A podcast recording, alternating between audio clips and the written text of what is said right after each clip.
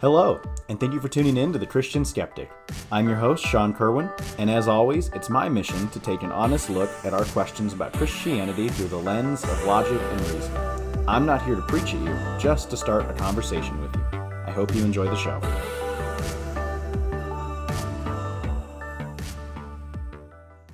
So today's question comes from Elizabeth. She writes Can Christians smoke marijuana? I have a family member conflicted because it has been recommended for ADHD and severe depression issues. It's kind of like, why not when other meds are potentially more problematic and addictive? Why not just use cannabis or marijuana? I've been curious about a balanced and open minded conversation about it with a Christian perspective. Just food for thought. Well, Elizabeth, this has actually been a lot of food for thought, and I do apologize for taking so long to answer your question, but I wanted to do this one justice. And this is a big topic right now. As of April 2023, and I don't know if anything's changed, it's now June 2023 when I'm recording this, and it may be even later when you're listening to this, but as of April 2023, 22 states in the United States have legalized marijuana, cannabis, weed for recreational use. And so this is a big topic. Can Christians do this? Can Christians smoke weed? Can Christians smoke weed recreationally? Uh, certainly, that's a question among younger Christians, Gen Z, millennial, but it's also a question among older Christians as well, as some of the diseases and conditions uh, in the latter years of life cause pain and cause maybe even distraction from life. Can Christians who are older use cannabis and weed for those conditions? So, like I said, I wanted to do this topic some justice. So, I've invited a very special guest onto the podcast today. She is a pediatrician part time and an addiction recovery specialist the other part time. She's a physician associate. I think physician assistant. They've changed the terminology. I think the new one is physician associate, is what we're supposed to call you guys. Technically, yes. so, without further ado, please welcome to the Christian Skeptic my wife, Gabriella Kerwin. Hi. It's good to have you on the show. It's good to be here. So, can Christians smoke weed? For those of you listening, we've talked about recording this episode, but we haven't talked about our responses to this question yet. And so, um, which, you know, has been a little hard as we live together, but we just have stayed off the subject uh, because I wanted the reaction uh, to be kind of raw here and just for you guys to be a part of the conversation. So I say, without further ado, let's put the cart before the horse and just answer yes or no. Can Christians uh, use weed, cannabis, marijuana recreationally? Ready? Three, two, one. Yes. Maybe. Okay. Interesting. So I say yes. Uh, I'm going to go first because it's my show and I can. Uh, also, because I think you have a lot more to say on the subject than I do. So I'm going to get my opinion out of the way and let your opinion be more of the meat of the show. So I say yes because there's no prohibition in the Bible against the use of marijuana, weed, or cannabis recreationally. You know, from a very literal contextual standpoint, it's never actually mentioned, and I get it if you're listening, it wasn't around weed back then, 2,000 years ago. Uh, it's a rather newer, in the grand scope of history, discovery, at least from my understanding of it. And so there's no prohibition. And so I, I think it's okay, actually. I think it's okay for Christians to use. In other words, I guess what, what do I mean by okay? I mean, okay, it's not a sin, right? I don't think you're outright sinning if you smoke weed in and of itself but I do think watch out for your motivations because though it's not a prohibition, I think that the Bible does talk about the benefits of wisdom, right? Of w- wisdom calls forth in the Bible, and those that listen to her do well. And so I think that we need to be careful of our motives when turning to weed and alcohol for that matter. You know, alcohol is not a sin. Certainly, Jesus made water into wine. So, drinking alcohol is not a sin. However, I think it can be sinful. Um, and I want to be careful saying this because, you know, life is messy and life is hard. And I don't want to condemn anyone by saying any of this stuff. But I think that if we turn to alcohol or weed to escape life, and, and I'm not saying just having a beer after a long day, right? Or maybe smoking a blunt after a long day. I don't know. I, I personally don't smoke weed. You don't smoke weed either. And and there's another thought I have there that maybe we'll get to later on in the show. But I'm not saying that. I'm not saying if you just turn, you know, just have a beer after a long day, you're in sin, right? Just to relax and unwind. But I'm saying if you turn to substances to genuinely escape the reality of the tragedy of life, and you look to those to make yourself comfortable, right? So, so that you can turn a blind eye to life being a tragedy. Life is pain, right? And anyone that tells you anything different is selling you something. Uh, the Princess Bride, yes. which I will forever quote. and so I, I think if you're turning to these substances as a means to escape and not face the tragedy, face the reality of the pain of life, I think that that's where it can be sinful because what are you actually doing there? Are you building your own kingdom? Are you saying you're your own God and that you need to feel satisfied at all times? You need to feel comfortable. You need to feel like life is easy for you when really life is hard and there's a blessing in the struggle and the hardness of life. And maybe we're meant to face it. And one of those method- methods of facing it, uh, the least of which should not be counseling. And I think that that's to answer specifically the ADHD and depression portion of Elizabeth's question, which is a fair part of the conversation of recreational cannabis use because that's a common thing, right? And uh, one of our favorite television shows is That '70s Show, right? And they, they smoke a lot of weed in That '70s Show. And there's there's many scenes where they're in a distressing situation and they're like, okay, we need to solve this. What do we do? And then they get in the circle and smoke weed. and and, and and that's the stereotype, right? Is that weed yeah. helps with anxiety, ADHD, depression, but that's not necessarily always true, right? Yes, correct. Not true. So tell me a little bit more about that. Okay. So as far as mental health is concerned, there smoking weed definitely is not a treatment. The literature, the data largely shows that that's not that's not the indication for it. So there are very specific indications for medical use of cannabis.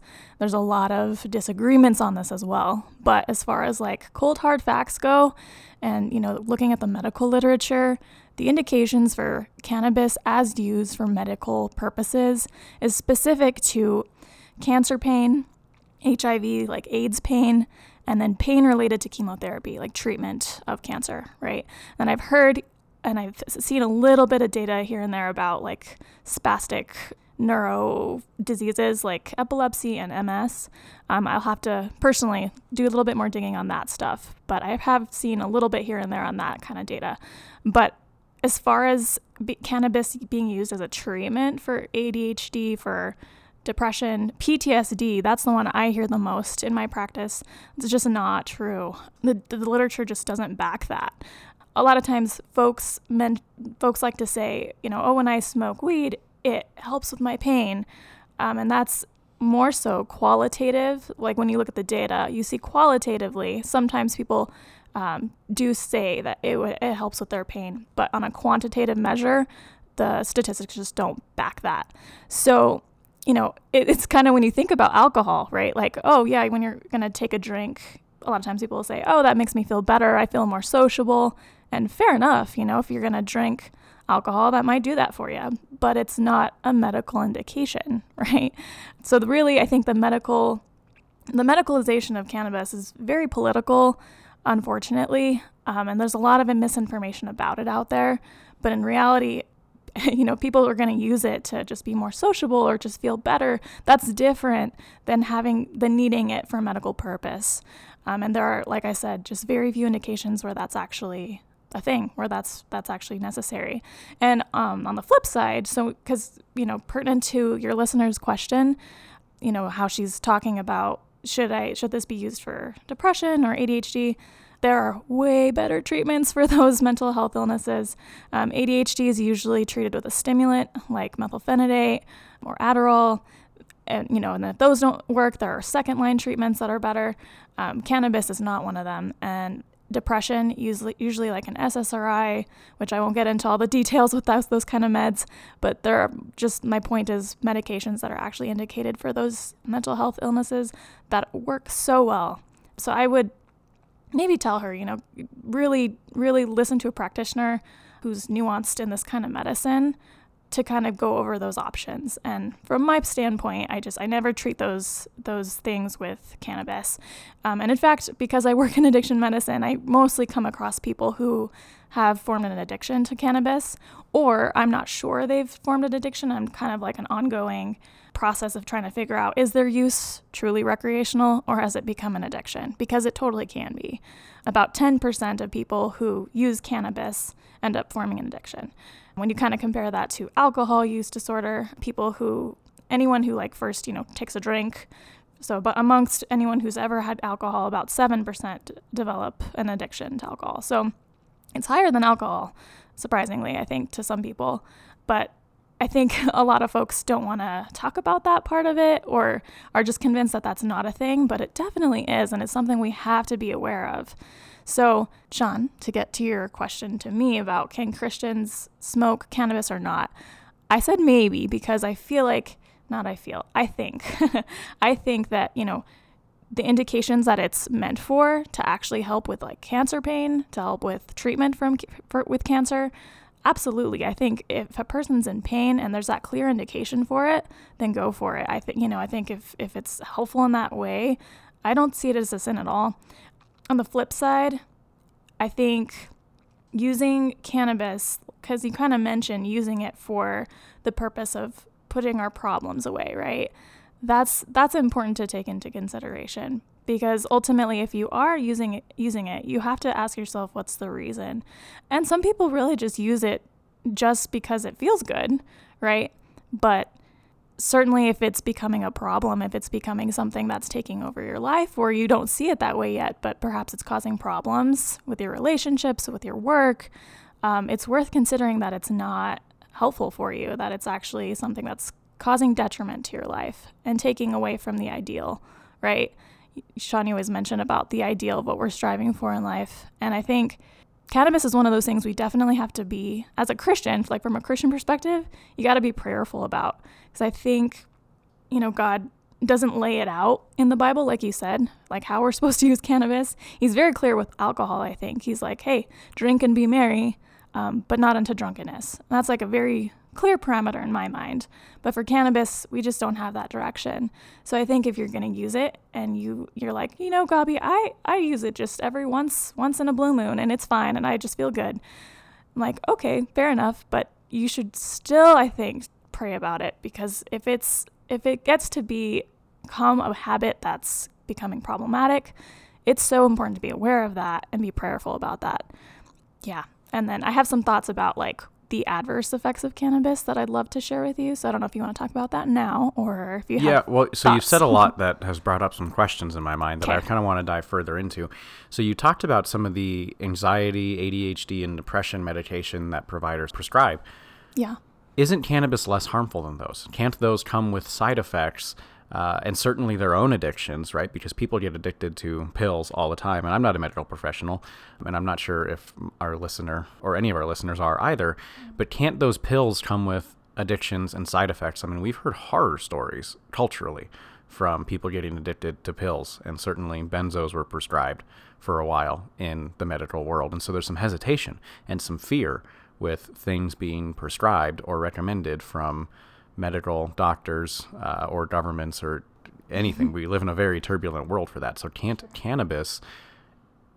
I think th- that cannabis is seen as less harmful. Is that true? Is it less harmful? Can it be less addictive?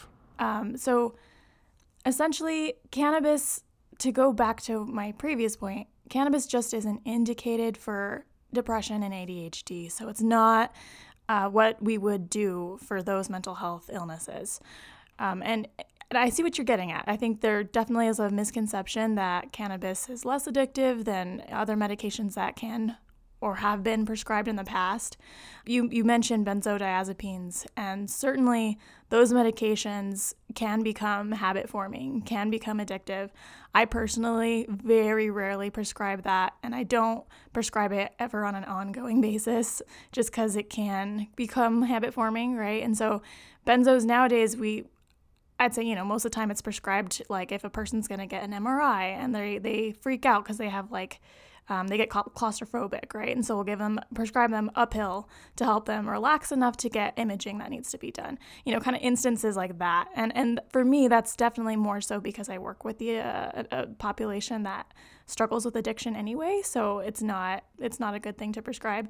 So yeah, with those kind of meds, we I think nowadays we just have more information on that kind of stuff. Same goes for the class of like opiates, right?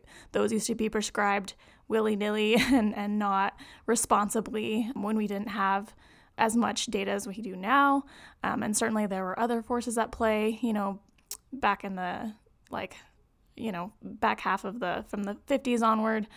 So I think those kind of medications certainly we have to be careful about, but I think people understand that more nowadays. And as far as cannabis goes, so for actual treatments for like depression and ADHD, namely like stimulants for ADHD, right? And those are usually what's indicated. And then for like depression, the class of medications like SSRIs or SNRIs, which we won't have to get in detail about those treatments specifically, those are not addictive. You know, you got to take it as prescribed and you got to take it appropriately um, and then have a physician overseeing your treatment. But those medications, they they're not they're not addictive in the same way that we think of substances like cannabis. And and that's not to say cannabis is always habit forming either, right? I mean, I think people have that idea of cannabis being safer, so to speak, because you know, just because you smoke cannabis doesn't mean you'll become addicted. It's just one of those things that is a potential possibility and you have to be wary of. So, to answer your question, it it's not there is some harm that can come from it, so you have to be super wary.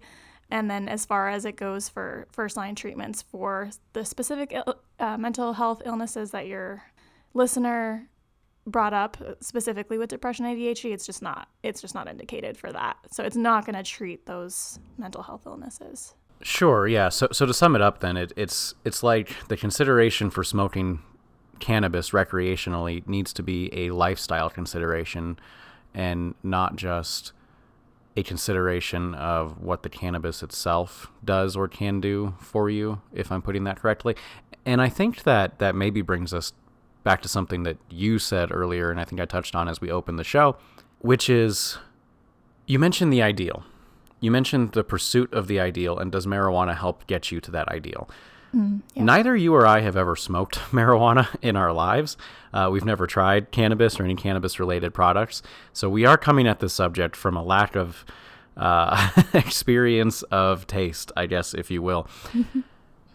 and I think that that's fair because we've both always been very STEM minded, even before we knew each other, right? We've always been driven towards the sciences, towards medicine, towards engineering, obviously, where we are in our fields. And we've both always been very athletic you've been athletic your entire life. I've been athletic for most of my life as well. We still are. I mean, you, you know, go off and do yoga, and, and I go off and do all kinds of exercises as well.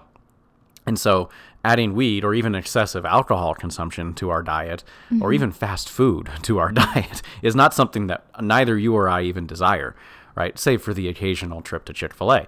Obviously, it's the Lord's chicken; you have to. Um, and for you know a, a drink with friends or whatever, right? And I think that's because both you and I have set up in the narratives of our mind, and I think that there's many other people like this, that, and it's it's I think based in statistics and facts that the healthier and the cleaner and the more intellectually stimulating our life is, the better quality of life we'll have for the long run.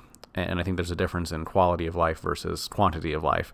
And I think if you can have a quality of life that is also quantitatively long, that's a good thing. And that's typically what you and I both pursue. And so marijuana comes into that conversation as well, right? I think if you want to be STEM minded, if you want to go into engineering or medicine or any of the hard sciences, right? Staying away from marijuana typically has better effects for the longevity of your mental cognition and capacity and your ability to enter even into these fields, right? There are certain clearances and uh, stipulations you have to meet in some jobs within these fields, and abstaining from drug use and heavy drinking is certainly one of those criteria to help you even get into one of those fields to begin with. True. But what if you want to be an artist? We have a friend who's in a rock and roll band and smokes weed uh, very heavily, recreationally, of course, right? And he says it helps him write music what if you want to be an artist? Does weed help get you to your ideal? Is it a good idea then to smoke weed? And again, neither you or I are artists. We're we're STEM. we are we are science and medicine, right? But if you want to be an artist, is it a good idea? Ooh, it's a hard one. Um, okay, so I think to answer this question, I do want to touch on what we have to be cautious of when using weed. Or, and I, I, I say this just to give listeners a good idea of what's important to know about it. And I think it's pertinent to your question. Potential risks of using cannabis are very real to consider, whether you're in STEM, whether you're an artist, no matter who you are. And so I think if you're going to you know, use that substance, it's really important for you to consider your personal history, your family history before engaging in it. Let me explain what I mean. The very significant risks with cannabis use include psychotic psychosis, right? So this we typically see this in adolescents and young adults. So like if someone is predisposed to be schizophrenic or or just have a predisposition for psychosis, Cannabis use often kind of precipitates that, or is, if you can think of it like a catalyst for inducing that kind of um, experience, that kind of symptom, which is really scary, right? And so if if a person has a family history of schizophrenia um, or just psychotic, various psychotic disorders, I would heavily caution that person to not use cannabis for that reason. Just to tell them, hey, you have this history, or your family has this history this could make things worse. From my own experience working in addiction, folks who sometimes folks who are smoking cannabis for PTSD, whatever, and they're experiencing psychosis, they're telling me they're hearing voices, whatnot. Um, I often ask them, hey, have you ever gone a stretch of period with not smoking cannabis? And is, are, if these voices are bothersome enough, are you willing to try to stop smoking weed to get them to go away? And oftentimes that's a, they're willing to do it because psychosis sucks. That's like one of the scarier things that can come from cannabis use that you have to be aware of. So that's like one of the big ones. And then another one, I mean, there's there's several things. There's you know, if you're kind of more, uh, if you're asthmatic or you're you have like pulmonary diseases, it's really important to be mindful that okay, in inhaling like hot smoke is it it doesn't like we don't see strong data of it causing specific pulmonary issues, but certainly like we've heard we've heard through various case studies of it causing like a chronic cough, right? A type of type of recurrent bronchitis. That's something else to be aware of, right? If you already have pulmonary diseases. As far as you were talking about with like neurocognitive impairment, I think is kind of what you're getting at, right? In certain professions. I mean, that can kind of, I mean, I think, yes, it's important for like our fields, but certainly across the board, if you're just, even if you are an artist, but you're trying to maintain a day job, right, while you're pursuing artistic avenues, it's important to be aware of, of how that affects your cognition as well. As far as data goes, I think, uh, I think the, the age range was like 13 to 38 is the range that they noticed chronic users of cannabis and and this is more this is more so like people who use at least three or four times a week or on a daily basis tend to have an IQ decrease of about eight points with using cannabis, and that's significant, right? Like if if you're no matter what you're trying to do, you don't want to like lower your IQ. so that's something just to be aware of. And right, because we don't know how to raise your IQ. We have no known means of raising IQ right now. Anyway, sorry. Yeah. but right, that, that's yeah. a very crucial one. And yeah. Again, we're and more STEM minded, so IQ is very important to us. But yeah, right. And and we don't see that we don't see that with um, older adults. Like we don't see that IQ drop with studying older adults. But like that's the crucial time frame. People are experimenting with that, and people are starting to form that habit, right? So it's super important just to be aware of what cannabis, the risks that cannabis can pose to your health, to, to your mental health, your physical health, everything really. Well, okay, so let's talk about time frame then. And I think, again, from the non-medical perspective, from what I've observed, there is a more crucial time frame to really consider these things than not. Certainly, back to your earlier point, if you are, you know, if you're 50, 60, 70, you have stage three, stage four cancer, you're in a lot of pain, you're undergoing chemo, and you just want to smoke weed to relax. Certainly, I think that there is more benefit than risk to that situation. I'm not in that situation. I don't know what it feels like. I've never been there. Maybe one day I will be. I don't know. There's a part of me that likes the William Wallace Braveheart mentality of keeping your wits about you even through pain, because I think that there's a lot of beauty that can come out of that. And I don't know that I'm willing to trade the beauty of that for a lack of discomfort, because dying men suffering is often something very beautiful. See all of Dietrich Bonhoeffer's writings right? On our bookshelf, we have Dietrich Bonhoeffer's wedding sermons and poems that he wrote in the concentration camp in Nazi Germany right before he was about to be executed. And they're some of the most beautiful works of Christian literature ever written, right? And so, what do you want? I think that's that's a major question in those situations. And certainly, I I'm not there. I, I wouldn't presume to call anyone weak that turns to cannabis use in that situation. But I do wonder. Anyway, back to cruciality of time frames. We're in a day and age where depression, anxiety, all around general hopeless feelings are coming more from teenagers and people in their early 20s than they are from people later on in life. And uh, the world's been turned upside down for the past three years, right? Like, no matter what side of the political aisle you're on, you've dealt with some kind of effects of the pandemic and just everything that's gone on. And so, depression, anxiety, all of the stuff are really on the rise, especially among young people. And weed's now legal, right? And so, there, there is that social element of it where I think in the past we could make the argument that drinking alcohol was more social than smoking weed was. Smoking weed was more isolating because of it because it was illegal. You couldn't do it out in public. You had to do it in your home. And so you would do it alone in your home and it was way more isolating and that's really not good because that isolation really drives depression and anxiety more so than going out and having a couple beers with friends. Like like even to the point that you go out and get drunk with friends, at least you're with friends and you're building social connections, which are really really good for your mental health. The getting drunk part and the hangover really not so good for your mental health or physical health. Uh, but I don't know because I, I, haven't seen any statistics, and I just did a little bit of research before this uh, episode, but I didn't see any statistics where weed really increases social interaction uh, among younger people. And maybe we just don't have that data yet because it's so new that it's legal. But I, I guess having that conversation, right? If you start to smoke weed in your teenage years, can it have social benefits? Is it ever a good idea to smoke weed as a teenager? Or is it something that really should just steer clear of. And parents and friends and family of teenagers should caution those to steer clear of. Is it ever a good idea to smoke weed as a teenager or someone in your early 20s? good question. I definitely seen both sides of this. And generally speaking, when adolescents talk to me about their cannabis use, I don't encourage it. And there's some reasons, right? So I'd say you alluded to how we're seeing a lot of depression and anxiety these days, and it's so, so true, especially in our adolescent population. A lot of, and there's a lot of misinformation that cannabis can help with anxiety and depression. And like I said before, that's just not true. But also, I often counsel adolescents, you know, to, or at least I ask them the question hey, has anyone ever told you that chronic cannabis use can worsen anxiety? Which by the way, it can. so, and and by and large they say no. Like no, I've never heard that. Because again, the message out there is that it helps.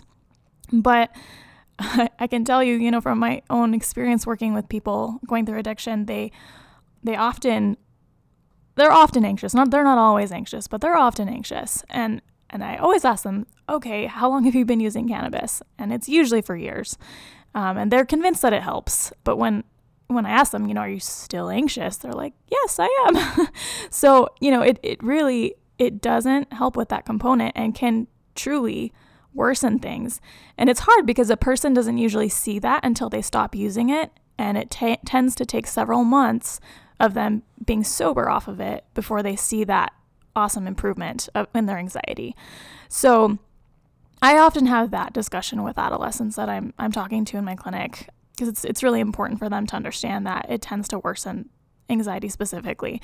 And it and like I said, it's just not an indication for for mental health. But as far as like social interaction goes, honestly, I, there's so many better ways to have social interaction than than using substances, in my opinion, right? And and truly, I, I think there are just risks with using substances, any kind of substances, right?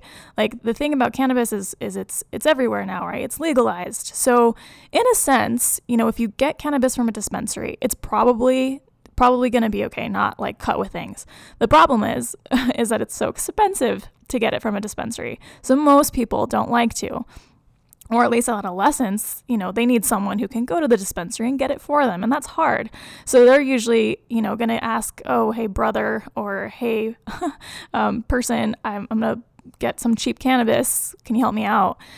And that's and that can be scary because that kind of cannabis, obviously, well, you know, it's not regulated and it's it, depending on what they're buying, who they're buying it from, it can be cut with different things. Um, I've I have personally seen cannabis cut with meth and fentanyl, and that's terrifying. I wouldn't say I see that often, but I have seen it. And so if you're an adolescent and you're in that situation of like buying cannabis from some sketchy person, um, and and you have that risk, that's to me that's too great of a risk than any kind of benefit of socialization. So, yeah, I often just counsel adolescents to, you know, not go down that road for that risk and just encourage them to be super careful. But to answer your question, I think the risk is greater. And like I said before, too, with the young adults, the, the adolescent population, if they have certain predispositions, you know, to psychosis, to schizophrenia, so to certain things like that. It's I think there's quite a bit of risk there too, with where it's just like, okay, I think if you could socialize some other way um, that's safer, why not do it that way? And and for adolescents or, and you know, or just folks in general who are really motivated, to your point of like excelling in life, doing like hard jobs, right? Being a physicist, being a policeman, being a teacher it's really important that they t- stay off of substances entirely to be able to meet their goals. And so I often have that conversation of like, okay, hey, I know you like this substance, but where do you want to be in the next five, ten years of life? And if they tell me something like that, I kind of run with it. Tell them, okay, awesome. If we're gonna, if you want to do this, what are some steps you need to take to get there? And kind of introduce the idea of like, where does cannabis fit in there? Because I'm pretty sure you're not allowed to in that profession. Like, what do you think about that? And that helps them to kind of start thinking about where that substance fits into their plans and whether it's actually helpful. Sure, certainly. And, and we're touching on something, and we can close with this. That's really, it's really an identity thing at the end of the day. It's not just where do you want to be in 10 years, it's who do you want to be in 10 years. And I think you want to be popular. Like, like, like I really, and I'm, I, this might be more directed towards the adolescents and those in high school and college, but it's like you really want everyone to like you. But like like really you do. And i think that there's something there because you want that but you also kind of you kind of want to be unique. You, you really don't in some ways because you're on social media and you just want the likes and people just like what's exactly the same as them. And so you rob yourself of the uniqueness typically to conform to the crowd because you conform to the crowd so that people will like you and so that you'll be accepted in the crowd and you'll have you'll have social acceptance right? And there's a a a draw to the crowd that uses weed and and you know cannabis recreationally in that as long as you smoke or as long as you eat the edibles you're accepted. You can be as weird as you want. You can you know paint as weirdly as you want make music as weirdly as you want. Everyone's high anyway. They're not going to notice. But but they're going to accept you because you're doing the thing that they're doing. And and i feel like it's the same thing at a wedding. You know we we we go to weddings and there's always that like one or two people that are just like really drunk by the end of the night and they don't really care what you're doing. They don't care how you're dancing. They don't care whatever as long as you're just drunk with them. Like that's the thing they want most is that you're doing the thing with them right? And and so there's some aspect of that where it's like weed's a really easy socially acceptable crowd to get in. But who are actually the people that everyone likes? Like who are the people that the weed users the non-weed users the christians the non-christians you know the the nerds the jocks whatever like who who are the people that everyone likes? And it's like th- those people are just the people that are genuinely nice to everyone. Those people are just the people that listen to others right? Like if you actually really want to be socially acceptable put yourself out there and be the kind of person that cares more about others than you do yourself. And that's really hard especially in adolescent and early 20s years right? But it, but it is that question of who do you want to be in 10 years? And no one says I want to be someone that others think are weird, right? And, and and maybe you do, but in like a countercultural kind of way, which Yeah. is funny because I we're moving into a, a time in history where Christianity really is countercultural, so that's kind of funny. And another, I guess, shameless plug for Christianity. But hey, this is the Christian Skeptic. You knew what you got yourself into when you clicked the link. Um, at least I'm assuming you do because there's always that that desire to be countercultural. There's always that desire to be like, well, mom and dad said this wasn't cool, so I'm going to do it, like just to to spite mom and dad, right? And certainly that to spite mom and dad draws into your 30s and 40s too. This is not just adolescents that try to spite mom and dad, but there's that element, and then there's the other element of being popular, being socially acceptable, and I guess my point in all of this is there's other and better ways to do that and in the multitude of counselors there is safety the bible says.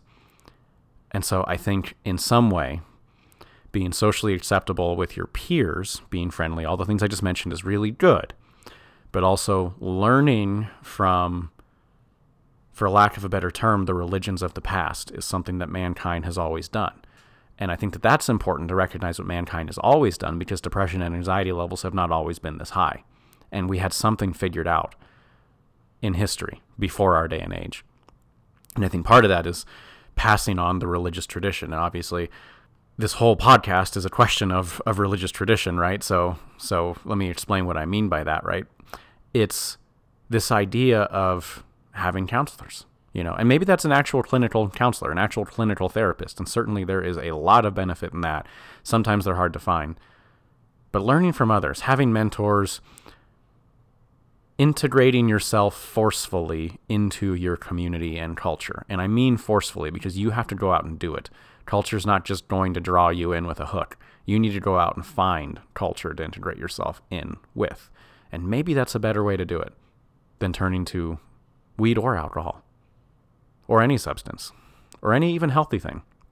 I think I notice it where even just going to the gym can be your culture can be your drug, and certainly too much of any good thing and making an ultimate of any good thing can become a bad thing.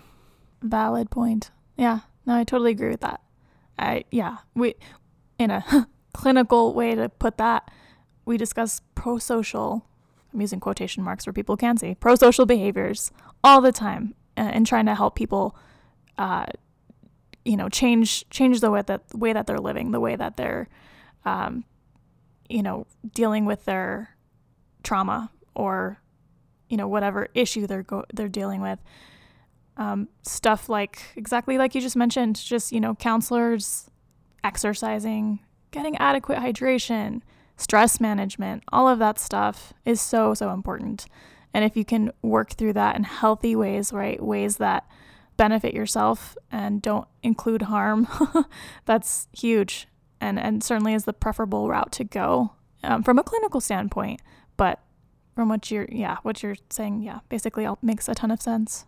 Well, Gabriella, I'd like to thank you for being a part of the Christian Skeptic today. You are most welcome. it's kind of fun to do this. It's, it's a little bit out of my comfort zone, but it's good. I think you did great. If you'd like to continue this conversation, please feel free to send me an email. Uh, you can message me on social media, but I'm not the fastest to respond there, but I will respond as soon as I see it. But that's all the time we have for today. So, as always, thank you so much for listening, and I hope you've enjoyed the show.